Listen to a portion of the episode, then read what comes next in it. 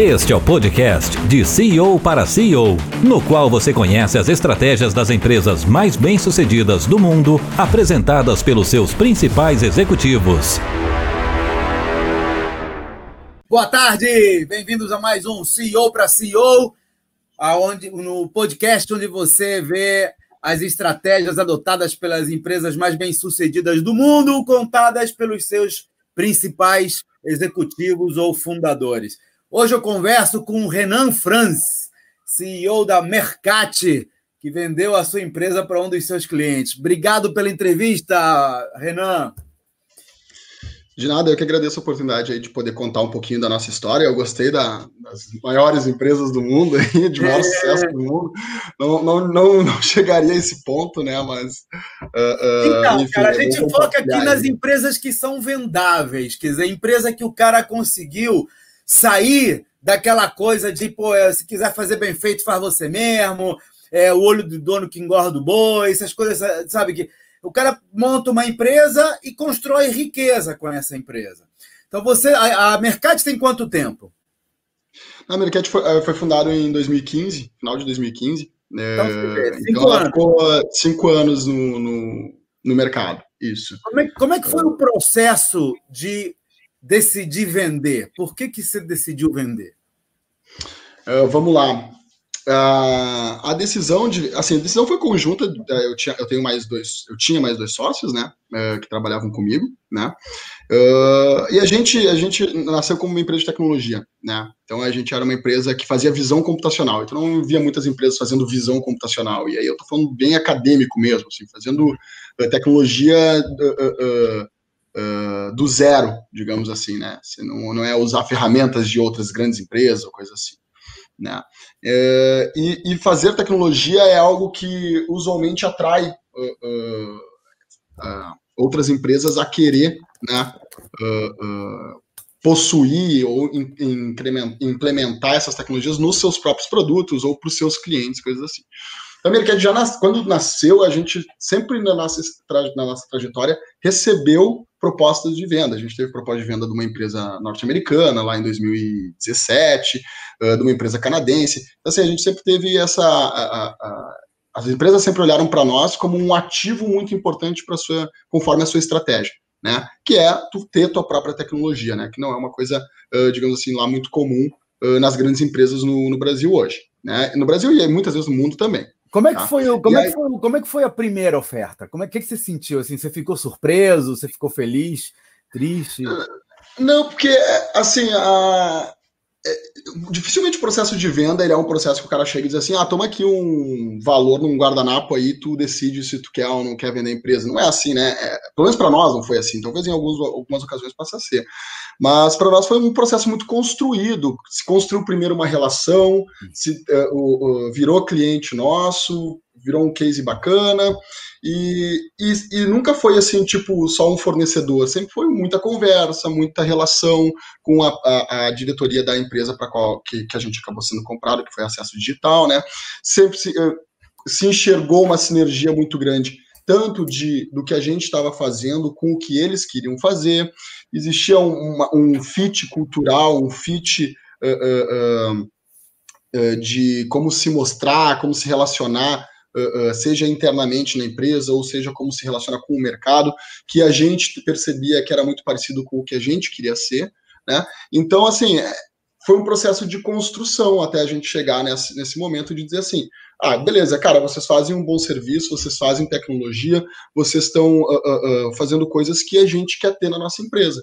Então, o que, que tu acha de a gente unir forças? Então, é, é, é, é um processo que uh, tu não tem uma, uma surpresa, seja positiva ou negativa. É uma construção que tu vai chegar num ponto em que vai, vai ser uh, bom para todo mundo, pelo menos na característica de venda que a gente teve, que a gente não foi vendido e a gente deixou de existir, né? A, a, a gente foi vendido para trabalhar nessa empresa também, né? Então foi aquele, aquilo que chamam de acqui-hiring, né? Tu adquire e contrata uh, uh, ao mesmo tempo o time, tu tem um interesse no time, né? É, então, assim, foi, obviamente, foi uma construção conjunta de, seja de valuation, de, uh, de uh, formato dessa venda, né, da, do, da forma como todo mundo vai se uh, assentar, digamos assim, dentro dessa nova empresa. Então, é, é, ela não traz surpresa quando a gente tem essa construção conjunta, né? É diferente de simplesmente chegar alguém e dizer assim, ah, quero te comprar e, e, vai fazer uma oferta ou algo do gênero. Né? Então, mas quando eles fizeram essa oferta, você falou, você foi falar com teus sócios, né? É, qual foi, foi, foi unânime, assim, vamos vender? Ou, ou teve é, discussão? Assim, sempre tem discussão, né? Porque quando tu é uma startup, uma empresa, eh, tu tem a tua forma de fazer as coisas, né? E embora tu tenha uma identificação super grande com, com o possível comprador, uh, ainda assim tu sabe que tu vai perder muito dessa independência e dessas uh, e desses detalhes que são bacanas para de, de, se ser uma startup, né? De tu fazer as coisas do teu jeito, de tu tratar uh, teus processos, tudo como tu, como tu prefere, né? Uh, então, assim, nunca é fácil tu pegar e simplesmente, ah, veio uma oferta, vamos vender, assim. Então, é uma coisa que a gente teve muita discussão, se era o melhor, se era o momento, uh, uh, faz tuas perspectivas de futuro andando sozinho, aí faz as perspectivas olhando assim, ah, beleza, agora a gente vai fazer parte de algo muito maior, né? então, sim, teve bastante discussão, inicialmente, assim, a gente teve bastante dúvida, né? Mas aí a gente foi aprofundando até que a gente chegou num comum acordo todo mundo. Assim, ninguém me dá, me dá, me dá um exemplo, me dá um exemplo de uma dúvida que vocês tiveram. Ah, tu, tu... Tem, tem, coisas que são líquidas e certas, né? Tipo assim, uhum. o cara é muito maior do que nós, então, evidentemente, o resultado que a gente vê, depois é, é melhor ter um pequeno pedaço de algo enorme do que um pedaço grande de algo pequeno. Então, isso aí é uhum. líquido e certo. Onde é que estavam as dúvidas? Me dá um exemplo de dúvida que vocês tiveram. A principal dúvida é assim: a gente, a gente abriu a empresa com o seguinte intuito.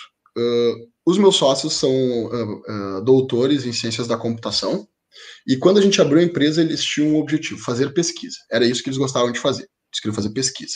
Eu sempre tive vontade de empreender, muito porque, não só para ter a minha empresa, mas principalmente porque eu não concordava como as coisas se davam nas empresas que eu tinha trabalhado anteriormente. Uh, eu, eu queria fazer as coisas diferente do meu jeito. Tá? Então foi isso que uh, nos motivou a abrir a empresa e foi e era isso o principal gosto que a gente tinha por trabalhar na empresa. Todo dia nós acordávamos e sabia que a gente ia fazer as coisas do nosso jeito e as coisas que nós gostávamos. Né? Uh, e aí, quando vem uma empresa maior, essa é a primeira dúvida que quem abre a empresa com os objetivos que a gente abriu tá, vai ficar pensando eu vou com meus sócios, eu vou continuar fazendo pesquisa, eu vou continuar tendo essa liberdade, eu vou poder uh, uh, continuar uh, acordando todos os dias e pensando assim, bah, que legal, hoje eu vou trabalhar tal parte da visão computacional. Bah, eu estou implementando uma técnica nova, eu estou implementando um paper novo, e é isso, e, e esse é o meu desafio do dia, da semana, do mês. Sabe? Isso vai continuar? Eu sempre pensava assim, eu vou continuar podendo fazer as coisas do meu jeito, da, forma como eu acho correto, eu vou ter uma autonomia no meu trabalho como eu tinha como CEO da Meerkat, isso era o meu principal ponto. É, então, assim, esse, esse é o exemplo de dúvida principal que eu acho que quem é, é, abre empresa com a, a, vontade de fazer as coisas do seu jeito vai ter na hora de ser adquirido. Porque a gente sabe que agora entrando numa empresa maior, talvez não se possa fazer tanta pesquisa como se fazia antes. Talvez o Renan não vai ter tanta autonomia, ele tem processos para obedecer né? Ele tem processos para seguir dentro dessa, dessa grande empresa. Então, isso é uma coisa que, que foi assim o principal ponto que a gente ficou questionando muito a diretoria da empresa nova que nós iríamos. Vocês vão garantir isso para a gente? E essa foi a, a, dúvida principal. Agora, você tem, é, você tem canais de saída, né? Se você quiser sair da, da empresa, como é que funciona? Tem. Uh, ah, tem coisas aqui que a gente não, eu não posso abrir, né? Que são uh, internas, a gente tem NDA, enfim, não pode ser uh, uh, comunicado, assim.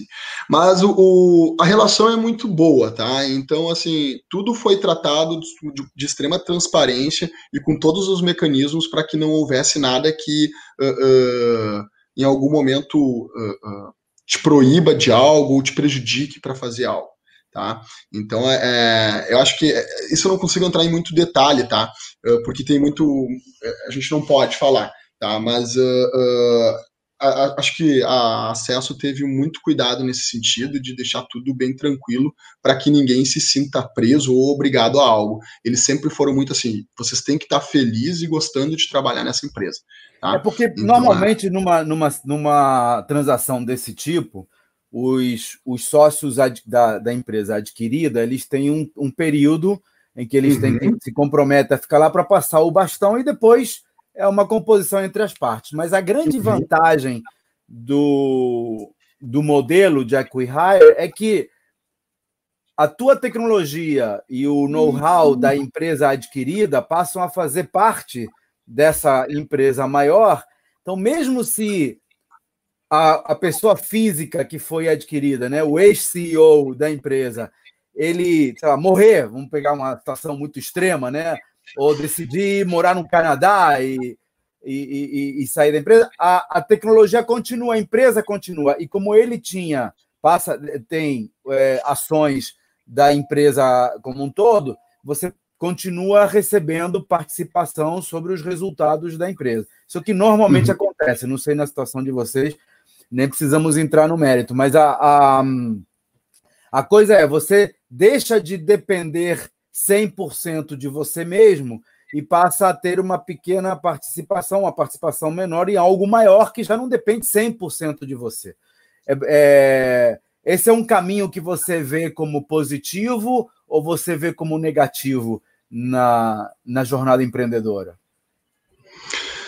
Eu, eu acho que tudo tem que ser assim, né? Em algum momento uh, uh, ganhar uma independência, né? Eu acho que acho que esse é o objetivo de deveria ser o objetivo de qualquer empreendedor, né? Quando abre uma, uma empresa, né? No futuro é não depender tudo de ti, né? Uh, então assim é, é, é, isso que eu, que eu vejo como. Eu vejo super positivamente isso, né?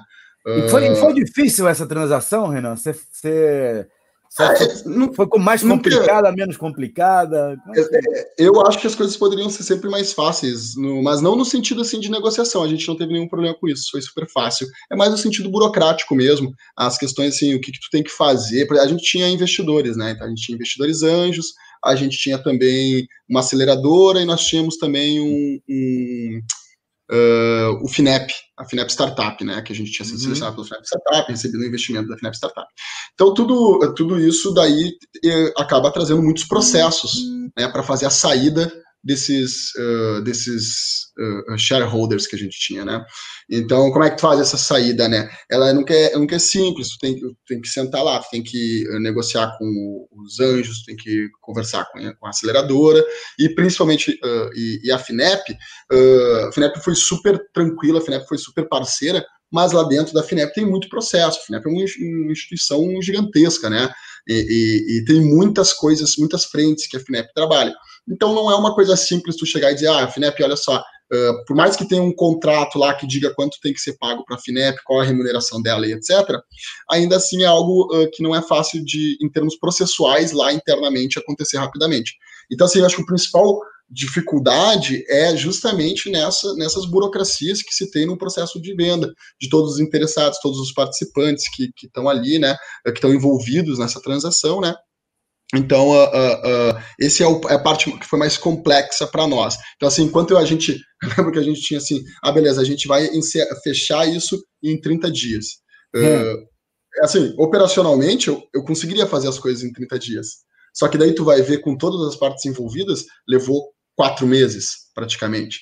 Sabe? Vocês tiveram alguma então, assessoria jurídica para isso ou, ou, você fez a Não, não. A gente, a gente fez os, os três sócios. Como eu disse, assim, essa como era uma compra muito de, uh, uh, de um parceiro uh, comprando a gente, então as coisas foram, eles mesmos trouxeram o jurídico deles, óbvio que a gente sabe que tem um interesse no sentido do, do jurídico deles, mas assim, eles, eles foram extremamente transparentes com a gente, tudo que a gente questionou ou não concordou ou foi alterado, ou foi super bem explicado e esmiuçado no sentido de passar todos os pormenores, os detalhes daquilo ali, né? Então, assim, foi um, um, a gente não precisou, porque acho que as coisas foram muito, tinha uma parceria muito grande e as coisas foram muito eh, claras no, e transparentes no, na forma deles lidarem com o, esse processo junto da gente.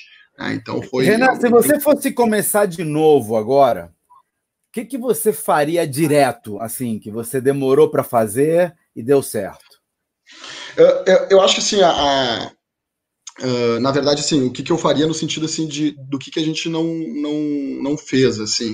Uh, acho que a primeira, em termos do que a gente fez e deu certo, a primeira coisa que eu faria é continuar focando em tecnologia. Ter, uh, uh, e outra coisa, assim, acertar nos sócios, tá? Eu acho que esse é o, o principal ponto, assim, tipo, só, por, eu acertei muito nos sócios. Então, por que, que você acha que acertou nos sócios? Ah, eu acertei porque assim a relação, que, principalmente, além de ter um conhecimento gigantesco daquilo que a gente estava trabalhando, né?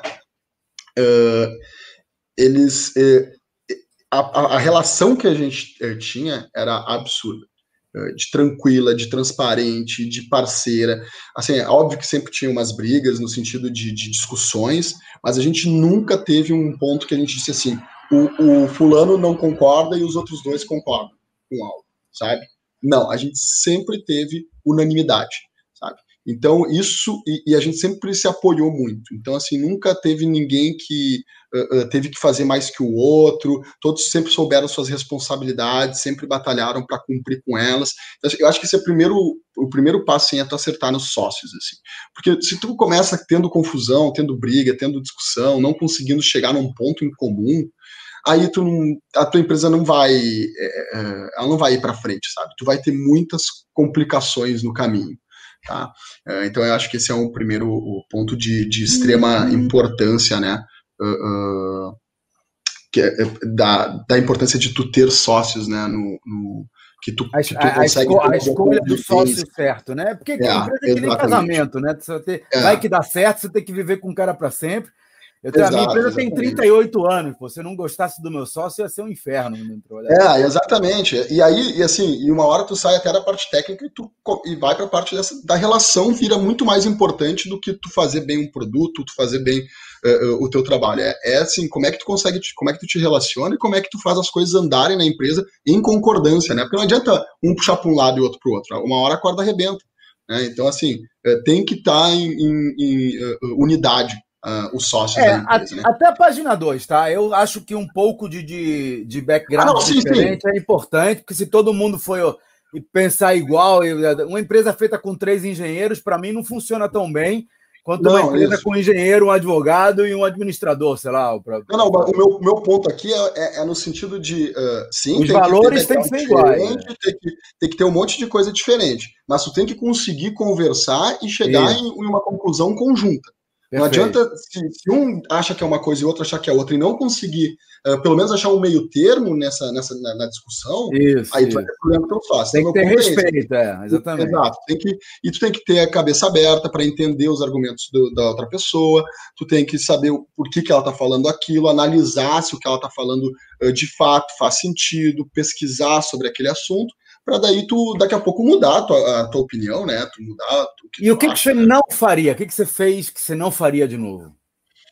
Uh, eu, eu, foquei muito pouco, a gente focou muito pouco em produtizar, tá?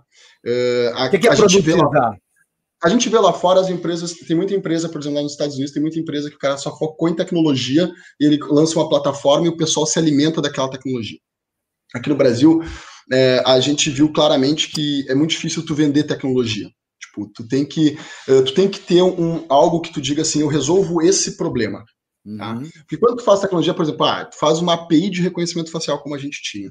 Tu não está dizendo que tu resolve o problema X ou o problema Y, tu está dizendo que tu tem essa plataforma e quem quiser usar ela, seja para fazer um processo de autenticação ou para fazer um processo de, de vídeo monitoramento, ele que, ele que vai definir qual que é o valor daquilo para ele. Você está mostrando a, a ferramenta, não, não o benefício, é, não o uso. Né? Exato. Exatamente. Então a gente focou muito nisso, assim, e a gente não produtizou as coisas.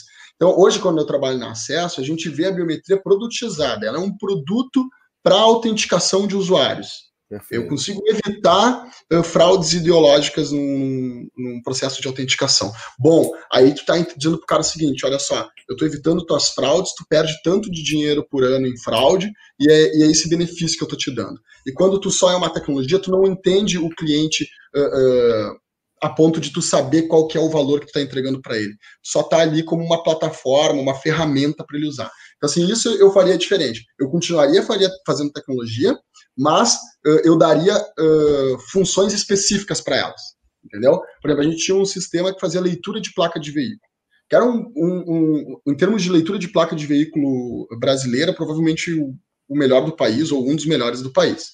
Tá? Mas a gente nunca foi lá e disse agora nós temos um produto específico para estacionamento, por exemplo, que resolve o problema de perda de grana que os estacionamentos têm quando uh, por, porque o funcionário não uh, deixou o amigo passar ou coisa assim. Pô, a gente podia monitorar aquilo de uma maneira que a gente entregaria um valor que é vamos evitar a, evasão de, de, de receita da, de estacionamentos.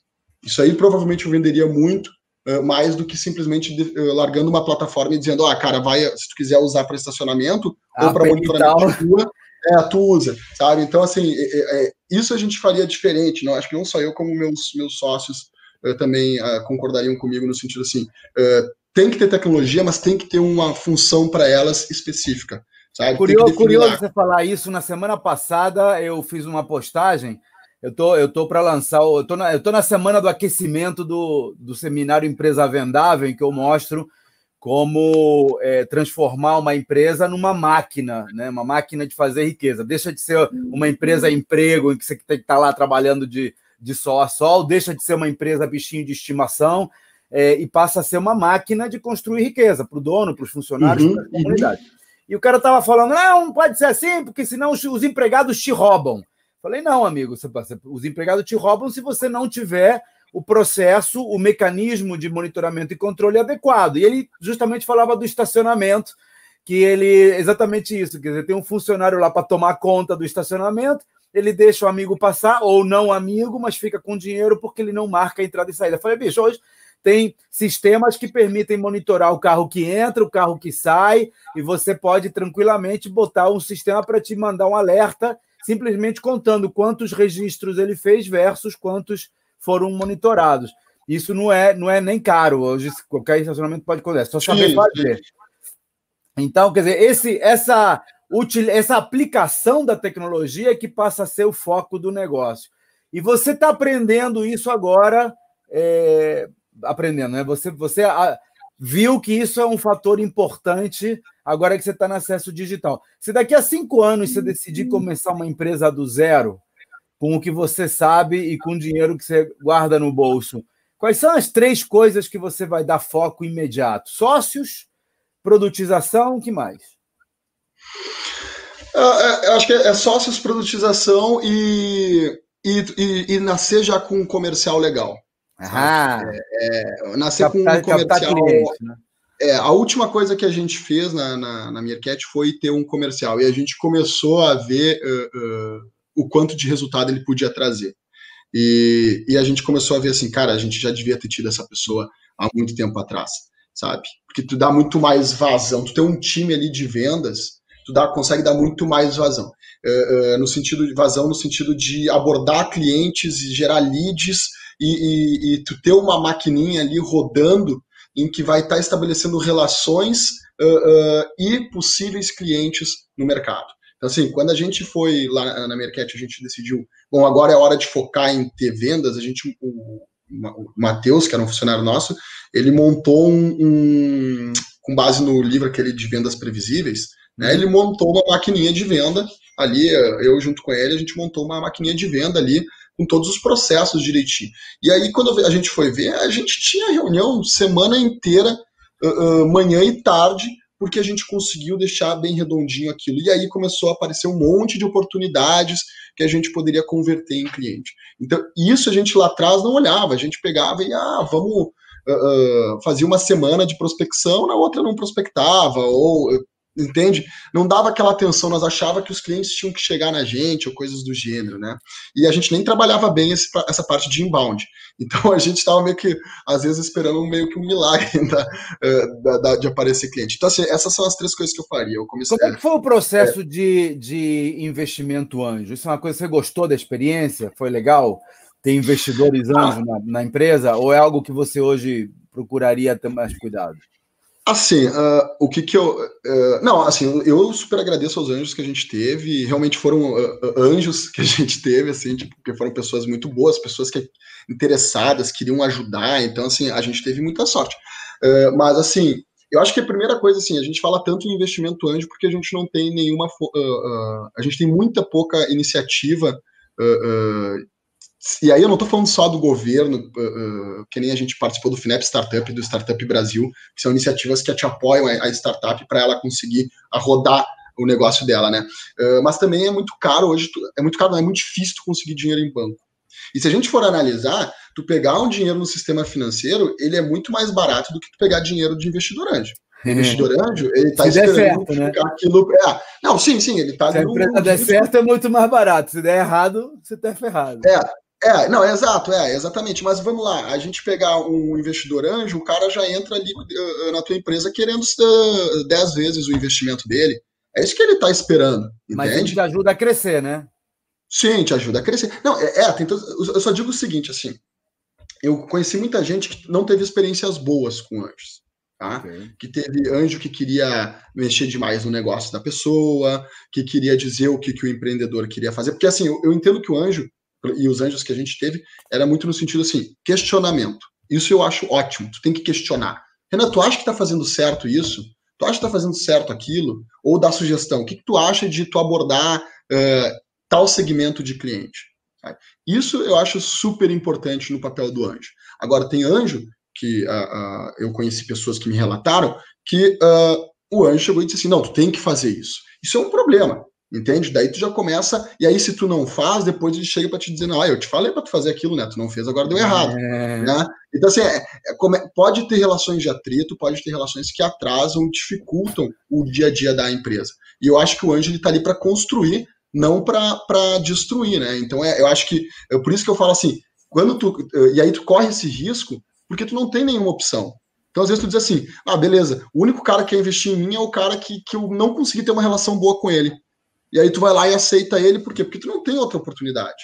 Quando a gente começou a empresa, a gente não queria nenhum investimento de nenhuma é, instituição privada. A gente foi ver questão de aceleradora. Pô, não é, não é um bom negócio, sabe? Não, assim, uh, uh, em, alguns, em algum aspecto, sabe? Ele pode não ser um bom negócio. Para nós acabou sendo porque a gente tinha Startup Brasil envolvido, uh, a gente teve uma fatia pequena da empresa que, que a gente a gente abriu mão. Mas assim, se tu vai abrir tua empresa e tu vai direto numa aceleradora, cara, o cara vai pegar 10% e vai te dar 60 mil. Entendeu? Vai te dar 80 mil. Assim, tipo. É, é, e, e, vamos lá, é pouco dinheiro isso. Né? É pouco dinheiro. Então a gente, quando começou, a gente. Cara, a gente foi atrás do, de banco para a gente tentar conseguir. E tem muitas iniciativas nos bancos para ajudar a pequena empresa, sabe?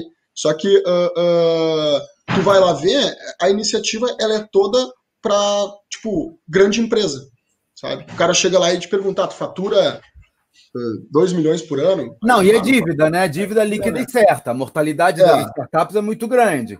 O, o anjo, quando ele investe, ele assume um risco de mais de 90%. Empresas que, que, que morrem na praia. Ah, mas o que eu te perguntava era no processo de de captação do anjo? Quando vocês decidiram. Ah, como, como é. é. que foi? foi? Foi muito difícil? Foi mais fácil? Você, você, já, você já pegou, tem que ser o anjo certo, não é qualquer um. É um cara que uhum. tenha sinergia com a gente, que possa agregar, que seja agradável de tratar, etc. e tal. De preferência, um anjo profissional que ele não vai se meter no teu negócio, ele só vai questionar, porque o anjo que está acostumado, ele sabe que tem que deixar você trabalhar. É, mas como foi esse processo com vocês? Assim, a gente. Porque assim, quando a gente foi escolhido pela FINEP para a gente ter o investimento da FINEP, a FINEP exigiu um co-investimento. Tá? Uhum. Então a gente precisava levantar 250 mil reais em anjos. Então era um milhão da FINEP e 250 mil uh, reais em anjos. Se não vinha os 250 mil, não tinha um milhão da FINEP. Uhum. Então a gente. E aí, tipo, a gente tinha, sei lá, dois meses para achar esses anjos. Assim, então, tipo, era uma correria e vamos atrás. Aí, como é que a gente fez? Aí, nesse, nesse momento, a aceleradora foi algo super positivo para nós, porque a aceleradora tinha um relacionamento com o mercado, então, assim, uh, uh, conhecia várias instituições, etc. E como a aceleradora estava na nossa empresa, é óbvio, ela queria que a gente conseguisse esse aporte de um milhão e mais os anjos com 250 mil. E aí, a gente foi atrás de conseguir fazer palestra. É, aí teve um, um, um evento na Anshan que a aceleradora conseguiu para a gente um que a gente falasse na Anshan apresentando a empresa, para um grupo de pessoas que entre eles tinham investidores. Então lá, por exemplo, veio um investidor falar comigo e dizer, cara, estou interessado, vamos tomar um café. E a gente foi tomar um café e ele acabou. A, a, teve uma palestra que a Anjos do Brasil abriu aqui em Porto Alegre uh, para fazer uh, para alguns. Eles estavam captando investidores para Anjos do Brasil aqui em Porto Alegre e algumas startups foram selecionadas para uh, apresentar um pitch. E aí a aceleradora conseguiu essa oportunidade e lá na apresentação uma, um cara se interessou também em investir. Teve um outro uh, que veio uh, uh, via aceleradora, disse, ah, eu estou afim de investir nessa empresa, pediu para eles, eles nos apresentaram. Então, assim, é, é sempre bom ter alguém que, te que, que se relaciona bem com o mercado. Né? E a aceleradora teve esse papel para nós, assim, tem uma boa relação e conseguiu fazer com que a gente pudesse se apresentar e mostrar nosso negócio. E aí e tem, e tem que estar preparado para fazer o pitch de venda, né? Ah, claro, claro. É. Daí tem que te preparar, fazer um, um, pitch bacana, mostrar um potencial, uh, mostrar. Uh, uh, eu acho assim, sempre que a startup tem um, um sei lá, uns 60%, 70% no negócio, mas tem uns 30% nos empreendedores. Quem são esses caras? O que, que esses caras estão fazendo? Qual é o background desses caras? Qual é o nível de seriedade deles? Então, a, a, a, isso eles, eles claramente olhavam e a gente sempre tinha uma sinergia, uma, um, um fit bacana com esses anjos. E acho que também faz parte de tu escolher eles, né? Então a gente conversou com gente que a gente disse, bah, cara, se esse cara vier, não vamos com ele, porque bah, é. eu não, não curti, não achei legal o papo com ele. Então, assim, é uma escolha dos dois lados, né? Os dois têm Renan, que fazer essa opção, né? Eu tenho um. Eu sou adepto do método do valor para tornar uma empresa é, escalável e autogerenciável. Um dos pilares é a vocação. Você me falou na vocação tecnológica da, da uhum. tua empresa, e mas você também apontou isso como um problema. Quer dizer, você achava que a vocação era a API, a ferramenta, e na verdade você percebe agora que a vocação está voltada muito mais para a aplicação do negócio do que para o uso da ferramenta em si. Então, ponto uhum. para você. Uma, um outro pilar que eu gosto de destacar bem é a autonomia. Quantos funcionários tinha na, na empresa? Ou tem? A gente tá, a gente estava com nove pessoas. É, é, então, não, desculpa, dez pessoas. Como é que era o, o, o, trabalho, a gestão dessas dez pessoas? São dez pessoas que trabalhavam, elas sabiam o que tinham que fazer e faziam bem feito, ou você tinha que estar ali atrás com um chicote para fazer a coisa funcionar? Ah, não, não. A gente, quando abriu a empresa, isso era uma das coisas que a gente, uh, que eu e meu sócio tinha muito internalizado na gente. A gente tem que ter pessoas aqui que gostem de trabalhar, que tenham autonomia, tá? E que a gente possa dizer, cara, tu é responsável por isso, vai lá e faz.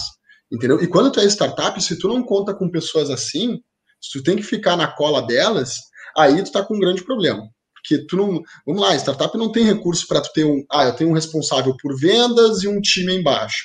Eu tenho uma, uma pessoa no financeiro e um timezinho embaixo. Não, tu não tem isso. Entendeu? Então, assim, o Renan ele tinha que fazer recursos humanos, ah, financeiro, vendas e hum. marketing.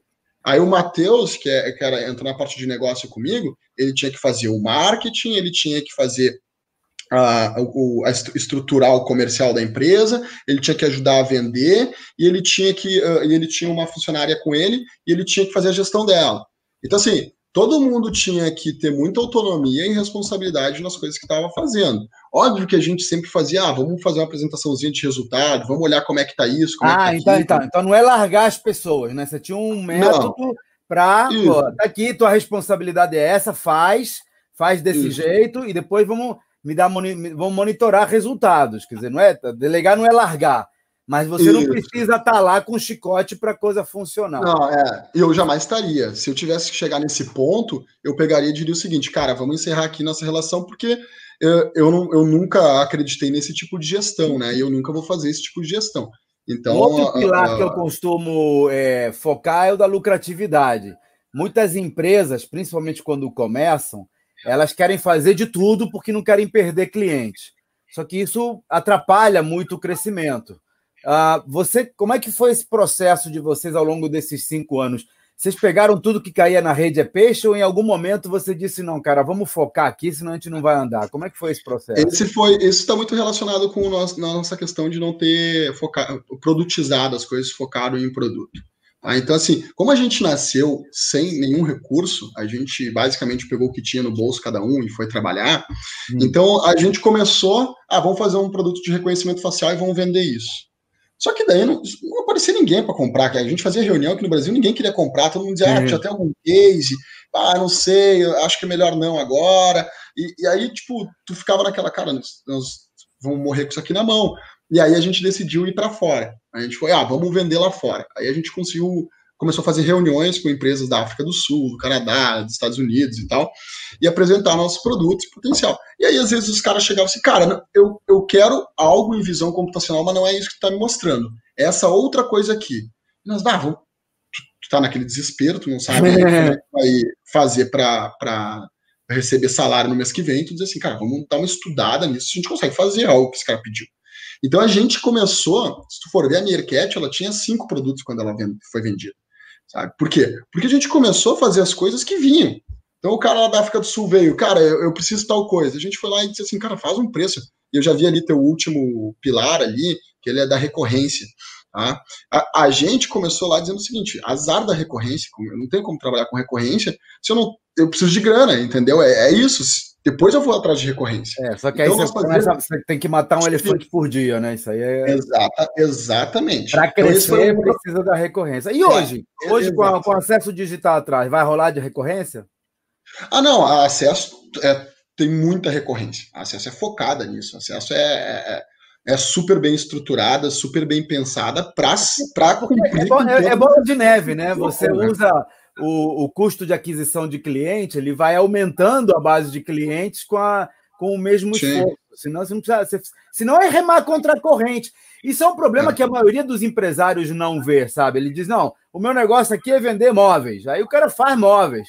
Mas é cada mês tem que vender um móvel novo. E ao contrário, é. se, ele, se ele criar uma assinatura de venda de imóveis com manutenção, ele vendeu uma vez, mas depois ele fica recebendo todo mês para dar manutenção no móvel, para dar uma pintura a cada uhum. dois meses. É, é, o, é o processo da máquina de, de expresso. O cara te vende a máquina uma vez, mas depois ele fica vendendo cápsula. É, ou é o processo do cara que vende a piscina. Acabei de comprar agora um clorificador para minha piscina. O clorificador vem quase de graça. Agora, a pastilhinha vem toda semana.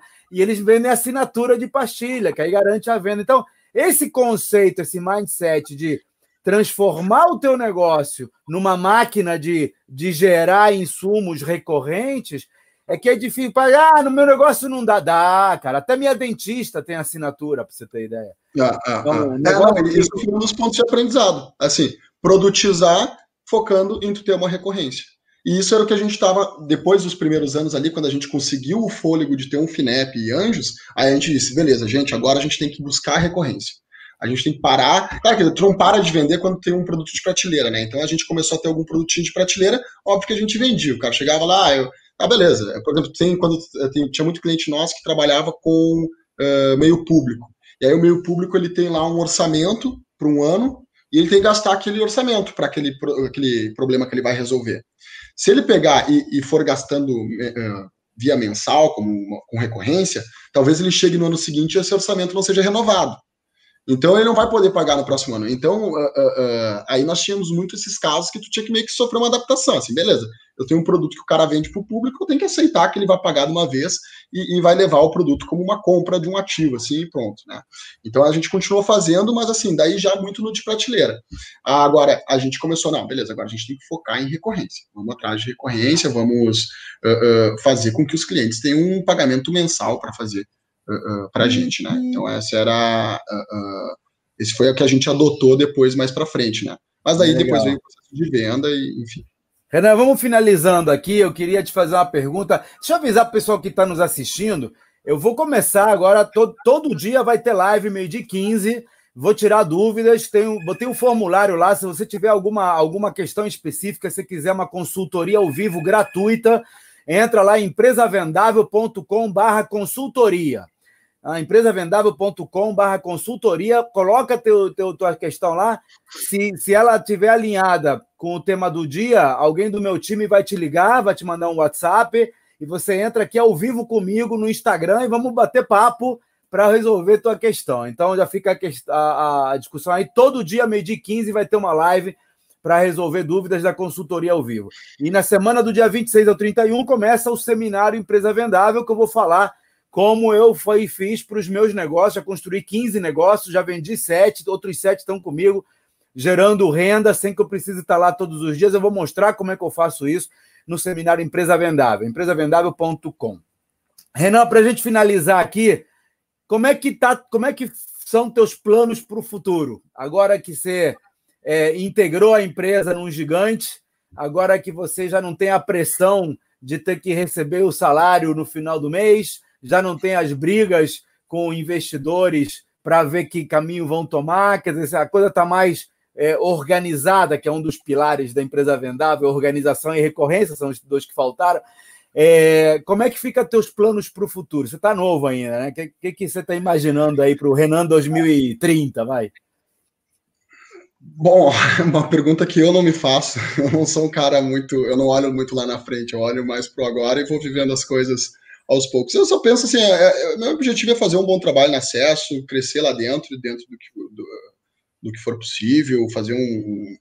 fazer diferença lá dentro, não só lá dentro, como de, lá de dentro para fora. Assim, é, é, eu acho que é, é, um ponto que a gente sempre teve na Meerkat foi que a gente não queria ser só uma empresa que diz assim, ah, ah como é que está retribuindo a sociedade? Ah, a gente está retribuindo porque a gente está gerando emprego e a gente está pagando imposto. Eu não acho que é esse o papel que as empresas têm que ter. Eu acho que as empresas têm que ir muito além do que fazer isso. E eu quero que eu quero levar isso para acesso. Eu quero que acesso tenha seja uma empresa que tenha muita diversidade, seja uma empresa que tenha muito respeito, que se relacione muito bem com a sociedade, que faça parte dela. Eu acho que os, uh, os diretores, o CEO, uh, uh, o vice-presidente da Acesso, eles, eles têm muito essas características. E eu tenho certeza que eles vão, que eles vão internalizar isso, e já está internalizado em muitas áreas, e cada vez levar isso mais para fora da acesso de ter um impacto super positivo em termos de sociedade. Acho que a gente como empresa, a gente tem que parar de achar que a gente faz por si e que a gente, ah, não, a gente, é, é sei lá, a gente mereceu, coisa do gênero. Não, cara, teve um monte de coisa que aconteceu ali no meio, que tem envolvimento de pessoas de fora, que tem envolvimento da sociedade, que fizeram tu chegar naquele ponto. Tu tomou decisões corretas, eu concordo com isso, tu merece em algum aspecto, mas tu tem que saber que tu tem um retorno para dar que vai muito além do que pagar imposto e, e empregar pessoas. Tu tem que criar uma cultura bacana, tu tem que uh, deixar as pessoas à vontade na tua empresa, tu tem que confiar nelas e tu tem que criar uma boa relação com a sociedade e retribuir tudo que fez tu chegar onde tu chegou. Então é isso que eu quero levar para dentro do acesso e fazendo o meu trabalho lá dentro e, e levando essas coisas para a diretoria, para os meus colegas, e, e enfim, trabalhando para ter uma cultura cada vez melhor lá dentro. É nisso que eu penso hoje, tá? Como eu te disse, eu não faço plano para 2030, eu não sei como é se eu vou estar vivo, se vai ter outra pandemia, a gente não sabe.